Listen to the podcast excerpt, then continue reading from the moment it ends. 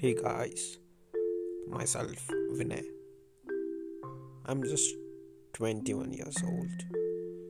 I understood about the life many things. Why people are not serious for their life. We have studied till 12th. We have doing graduation. 12 plus 3 total 15 years we have invested in studies you know education and the what the output we got. Obviously zero. We have learned many things. Is we are earning till now. Answer is no.